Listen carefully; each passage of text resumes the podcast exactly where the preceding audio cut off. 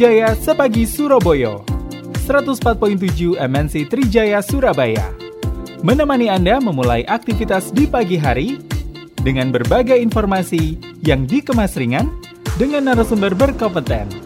Dan juga canda tawa kami hadirkan untuk Anda. Anda bisa berbagi informasi di 031 9924 1047. WhatsApp 0811 335 1047. Facebook Sindo Trijaya Surabaya. Instagram at MNC Trijaya SBY. Twitter MNC Trijaya SBY.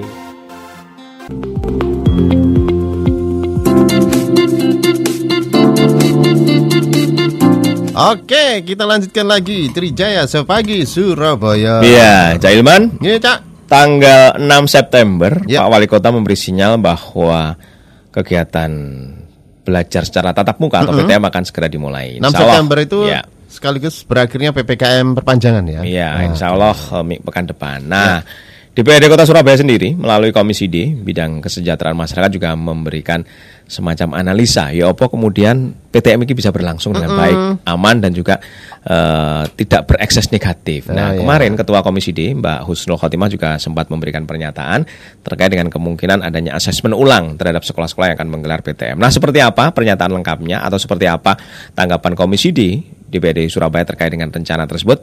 Kita sudah tersambung dengan Ketua Komisi D DPRD Kota Surabaya Mbak Husnul Khotimah. Ya. Assalamualaikum, Sugeng Enjang Mbak. Selamat pagi, Assalamualaikum. Waalaikumsalam. Apa kabar Mbak? Sehat ya Mbak ya? Alhamdulillah. Alhamdulillah. Panjenengan pripun? Alhamdulillah pangestu panjenengan Mbak, sehat seger waras. Iya, iya. Tetap ya. Alhamdulillah. Ya, Mbak Husnul kemarin sempat memberikan semacam analisa kaitannya dengan rencana PTM adanya asesmen ulang agar ini PTM bisa berlangsung dengan aman. Nah, mungkin bisa disampaikan sebenarnya seperti apa Mbak eh, tanggapan Komisi D sendiri kaitannya dengan rencana pembelajaran tatap muka yang insya Allah rencananya berlangsung pada pekan depan ini Mbak. Monggo silakan Mbak Husnul. Baik, eh, terima kasih. Bismillahirrahmanirrahim. Assalamualaikum warahmatullahi wabarakatuh. Waalaikumsalam warahmatullahi wabarakatuh. Jadi eh, rencana pembelajaran tatap muka ini kan sudah didengungkan, Ye. sudah dilakukan asesmen ya bahasanya itu kalau tidak salah pada saat itu di bulan Desember. Panjenengan mungkin masih ingat ketika itu direncanakan kita masih belum lihat ya eh, kalau tiba-tiba Mm-mm. eh, kurva naik itu di bulan Juli kemarin kita masih beranggapan bahwa Januari itu bisa dilakukan pembelajaran tatap muka, artinya masuk semester kedua. Waktu itu sudah ada semacam kayak himbauan gitu ya dari kementerian dan sebagainya. Bahkan Surabaya itu eh, waktu itu yang dijadikan pilot project itu Ya. ada 15 sekolah Nggih, pada saat itu. Nggih, nggih, Nah, nggih. Kemudian secara bertahap masing-masing sekolah itu melakukan eh, asesmen kepada gugus tugas eh, untuk menyampaikan bahwa sekolah kami, sekolah kita ini siap melaksanakan PTM eh, dan patuh terhadap SKB 4 Menteri. Mm-mm. Di antara SKB 4 Menteri itu memang ada eh, persiapan terkait sarana prasarana, kemudian kepatuhan terhadap pembelajaran yang satu hari itu mungkin sekitar eh, dua jam mungkin maksimal ya, atau kemudian kurang dari itu, kemudian tanpa istirahat gitu, sehingga eh, diatur secara mendetail lah di SKB 4 Menteri Ya, itu iya, supaya mm-mm. tidak berkerumun dan kemudian tidak menimbulkan eh, apa klaster baru. Nggih. Nah, Mm. kemudian ternyata di perjalanannya nih, di perjalanannya eh, rencana itu akhirnya tertunda kembali karena Ya, melihat iya. eh, kurva COVID kita yang trennya eh, merangkak, Nggih. merangkak naik. Nah, Mm-mm. saat ini eh, dengan eh, kerjasama kita semua dan dukungan masyarakat terhadap protokol kesehatan, sehingga kemudian di eh, direncanakan dalam waktu dekat PTM itu akan dilaksanakan di sekolah yang ada di Kota Surabaya. Hmm, Maka kenapa kemudian kemarin saya menulis itu pertimbangan saya, analisa saya satu antara eh, rentang waktu Desember hingga sekarang tentu kemudian kita juga harus memastikan kembali Betul, betul, apakah betul. kemudian sarana prasarananya itu masih ada. Mhm. Yang saya bukan berarti apa-apa ya. Ini kaitan kepatuhan kita Betul, betul, terhadap Mbak. Nggih. aturan dari SKB 4 Menteri Iya, tersebut. nggih, Pertama, bagaimana UKS-nya? Bagaimana kemudian guru-guru, tenaga pendidik dan kependidikan di sekolah tersebut. Mm-mm. Apakah mereka ini sudah mendapatkan vaksin lengkap semua? Ya. Bagaimana dengan peserta didik yang nantinya juga akan mendapatkan eh, apa ya, yang ketika diizinkan orang tuanya untuk ikut PTM, apakah mereka ini juga sudah tervaksin? Hmm, ya, Dan ya. beberapa analisa yang lain. Yang tidak kalah penting adalah barangkali beberapa sekolah sebelumnya itu sempat dijadikan rumah sehat. Ya, betul betul. Nah, Iya, iya, iya. itu yang kemudian eh ya kan tentu saja setelah dipakai rumah sehat maka harus dikembalikan semula, di is- eh, didisinfektan dan kemudian eh, sarana prasaranya juga dipastikan kembali dan sebagainya. Itu yang kemudian menurut kami, menurut hemat saya itu harus Nggih. dilakukan asesmen ulang Mm-mm. dalam rangka memberikan kepastian bahwa sekolah ini layak atau tidak. Ya, iya. Ya. Nah, ukurannya jelas ya Mas. Jadi Nggih, nggih, nggih. ukurannya itu adalah ter- eh, menjaga keamanan dan kenyamanan anak-anak kita Ya, dan itu nggih. Tenaga pendidik dan kependidikan yang berada di lokasi tersebut. Betul betul Mbak. Iya. Itu. Hmm, Jadi ini- Makanya hmm. kemudian Nggih, monggo eh, lanjut, Mbak. apa memang banyak yang kemudian akan mengajukan ulang. Iya. Eh, data terakhir yang kita dapatkan itu ada sekitar 354 sekolah yang sudah mengajukan asesmen. Asesmen, nah, nggih. itu Mm. secara bertahap tentunya mereka ini kan juga eh, sudah mendapatkan asesmen ya hasil asesmen kembali ya Ya. dari gugus tugas. Eh, oh iki layak ini ini belum gitu. Itulah kenapa kemudian kemarin Pak Wali Kota Surabaya menyampaikan secara bertahap. Iya, iya. Kenapa? Bukan berarti tidak boleh semua, tetapi ada beberapa piranti yang harus dipastikan dan harus dijaga betul gitu ya terkait persiapan itu. Sekali lagi anak-anak kita itu Ya. eh, menjadi bagian terpenting ya, terpenting dalam proses PTM ini. Ya. Gitu. Hmm, ya, ya, ya. Mm-mm, ya, jadi memang ini sebagai upaya Mbak ya. Jangan sampai Betul. kemudian eh, pembukaan PTM ini malah kemudian berekses negatif seperti itu mungkin ya Mbak ya.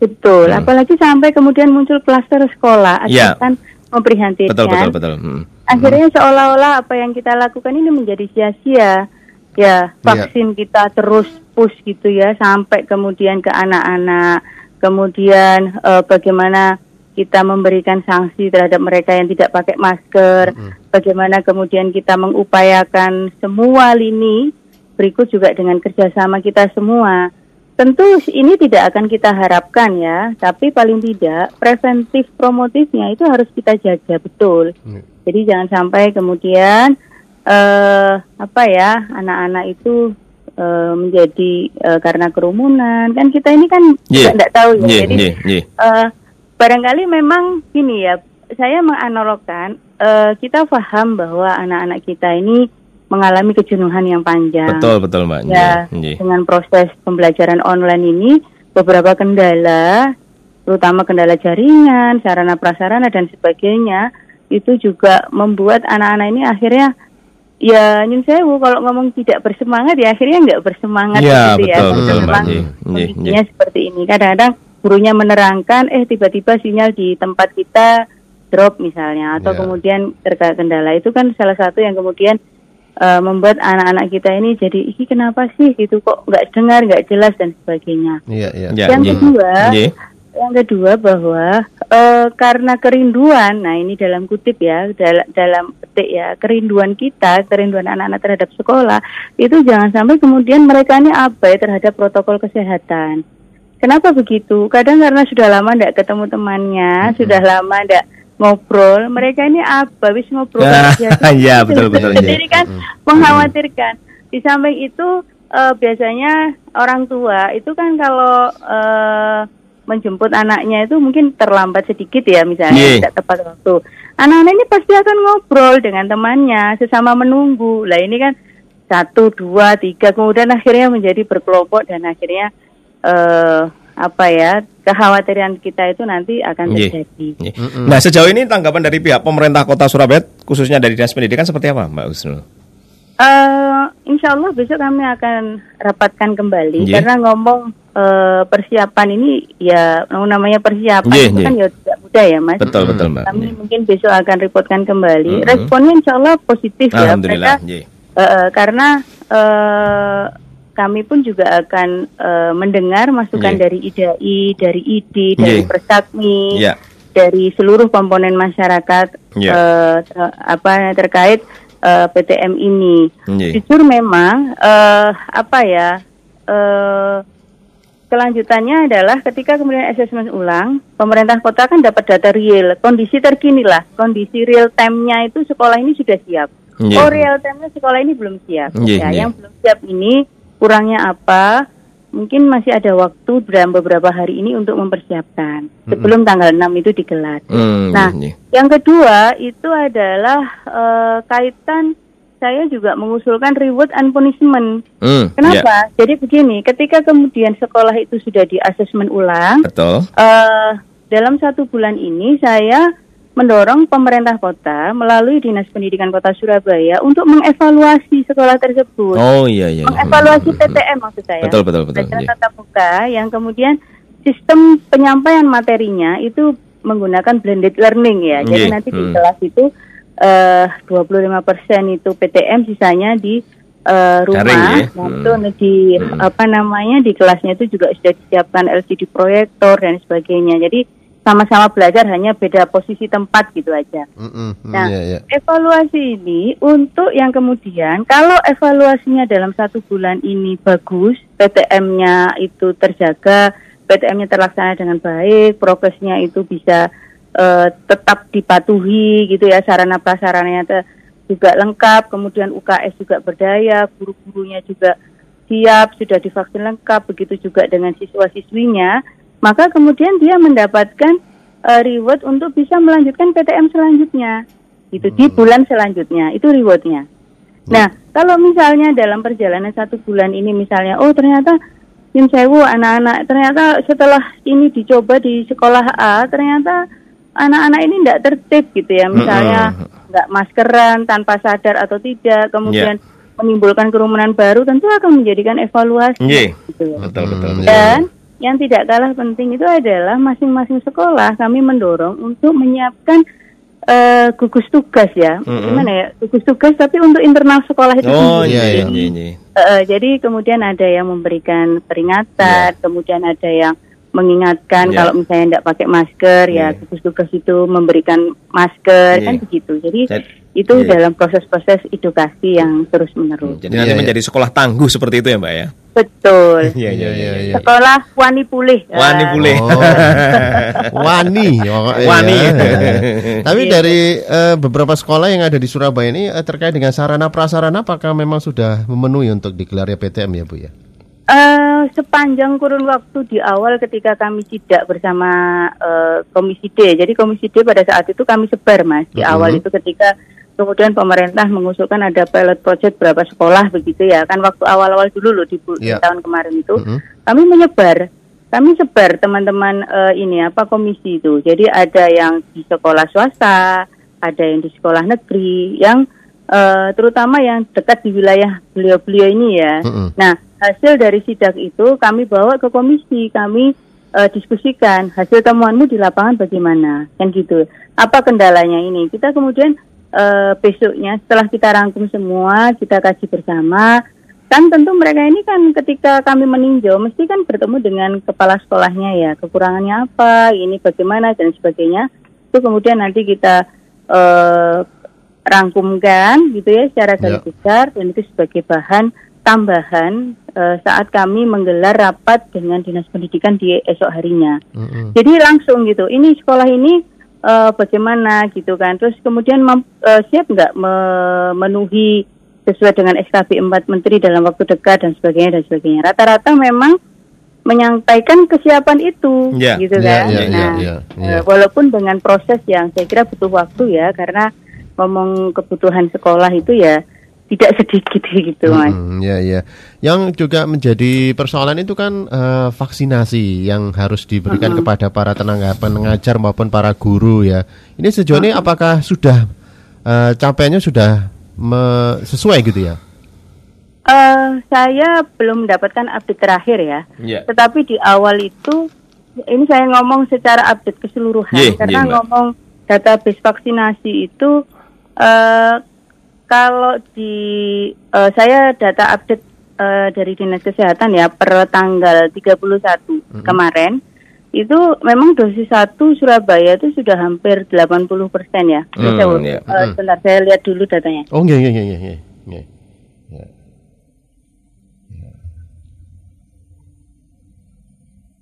Hmm. Masih mencari data. Iya, 84,10 persen. 84? Koma 10 persen untuk dosis pertama Dosis ya. pertama ya, nggih. Hmm.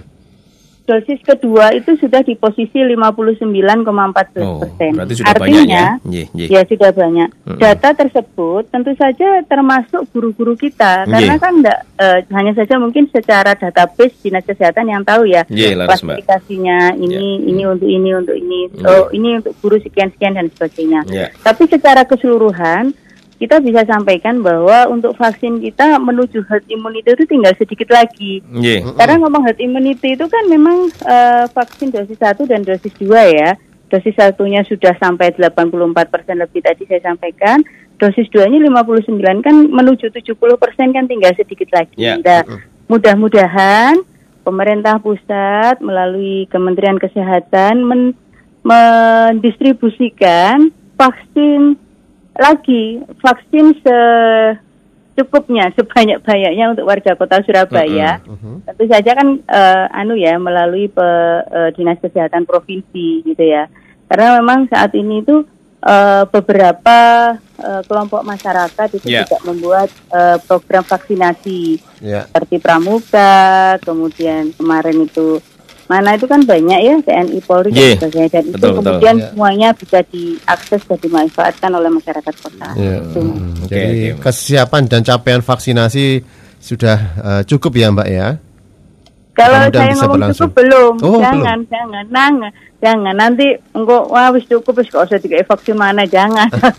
Masih dalam- lebih tepatnya sedikit lagi mencapai Sedikit lagi. Wah, Eh, iya. Jadi supaya nanti eh, pemerintah pusat eh, ngejoki ya, kok bahasa ngejoki gimana ya, nambahkan lagi jumlah eh, eh, vaksinnya. ngirim Iya. lagi ya. ngirim Eh, lagi gitu ya. hmm, Jadi eh, karena jujur eh, masyarakat itu ya eh, menunggu. Ya. Setiap hari kami ditanya oleh warga, Bu, hari ini ada vaksin pertama di mana ya? Bu, ada vaksin kedua di mana ya? Gitu. iya. Bu, vaksin Sinovac eh, dosis kedua yang ada hari ini di mana ya? Begitu. Jadi eh, antusiasme masyarakat kita ini luar biasa untuk menjaga eh, apa namanya, menjaga atau kemudian Mm-mm. eh, melaksanakan ikhtiar itu ya. Sadar untuk Tidak vaksin gitu untuk- ya. Hmm. Iya. Selain kemudian perkuat prokes itu. Iya, Gitu. iya. Mungkin ada pesan yang ingin disampaikan ke masyarakat Mbak Usnul terkait dengan rencana Baik. PTM yang akan digelar oleh pemerintah kota ini. Monggo silakan Iya. Mbak. Terima kasih. Pesan saya satu bahwa kalau orang tua tidak eh, pesan saya nomor satu adalah PTM ini tidak wajib. Nggih. Kalau misalnya ada wali murid karena kekhawatiran dan sebagainya, kemudian tidak mengizinkan putra putrinya ikut PTM tidak apa-apa, karena blended learning itu menjadi opsi yang saya kira tidak akan mengurangi kualitas dari pembelajaran atau kemudian kompetensi dasar atau kurikulum yang disampaikan kepada anak-anak kita. Kemudian yang kedua, komitmen bersama itu harus kita jaga. Kalau kemudian orang tua memilih opsi untuk PTM, jadi diantar tepat waktu, pulangnya juga dijemput tepat waktu, tidak boleh membawa bekal. Jadi eh, maaf tidak bo- eh, tidak boleh ke kantin dan harus Ya, membawa iya. bekal Mm-mm. karena tidak ada waktu istirahat. Mereka akan makan, mereka akan menikmati eh, istirahatnya itu di dalam kelas, jadi tidak ada eh, waktu untuk di luar kelas. Pembelajaran selesai langsung pulang. Kemudian yang ketiga eh, terkait hal-hal untuk penyempurnaan persiapan PTN ini, mohon wali murid atau komite sekolah bisa menyampaikan masukan, saran, kritik terhadap sekolah atau kepada kami, kepada dinas pendidikan, apa yang perlu, apa yang kurang. Jadi sehingga kemudian itu menjadi komitmen bersama untuk tetap eh, patuh terhadap eh, protokol kesehatan dan juga eh, patuh terhadap SKB 4 Menteri yang kemudian Ya. eh, menjadi dasar pelaksanaan PTM di Kota Surabaya. Gitu. Ya, Oke. nggih. Mbak Kusnul, terima kasih sudah berkenan Terima kasih. Ya. on air pagi hari ini di MNC Trijaya Surabaya. Sehat selalu Mbak Kusnul dan tetap semangat, Mbak. Matur nuwun, mohon maaf. Selamat pagi. Waalaikumsalam. Ya. Iya, kita sudah bersama Mbak Usnul Khotimah, beliau adalah Ketua Komisi D DPRD Kota Surabaya. Tadi sudah banyak disampaikan, Jailman, termasuk juga bagaimana pesan bahwa PTM ini eh, tetap harus berdasarkan izin dari orang tua. Jika orang tua merasa keberatan, ya lebih baik anaknya tetap belajar daring. Tapi jika anaknya sudah siap dan juga sudah mendapatkan vaksin, ada baiknya mereka segera kembali ke sekolah untuk mengikuti proses yang berlangsung. Iya, tidak ada paksaan ya dalam Betul hal sekali, ini, Jailman. ya. Nggih pun, Cak. Kita break dulu, Jailman. Break dhisik kebalik maneh nang kene Trijaya sepagi Surabaya.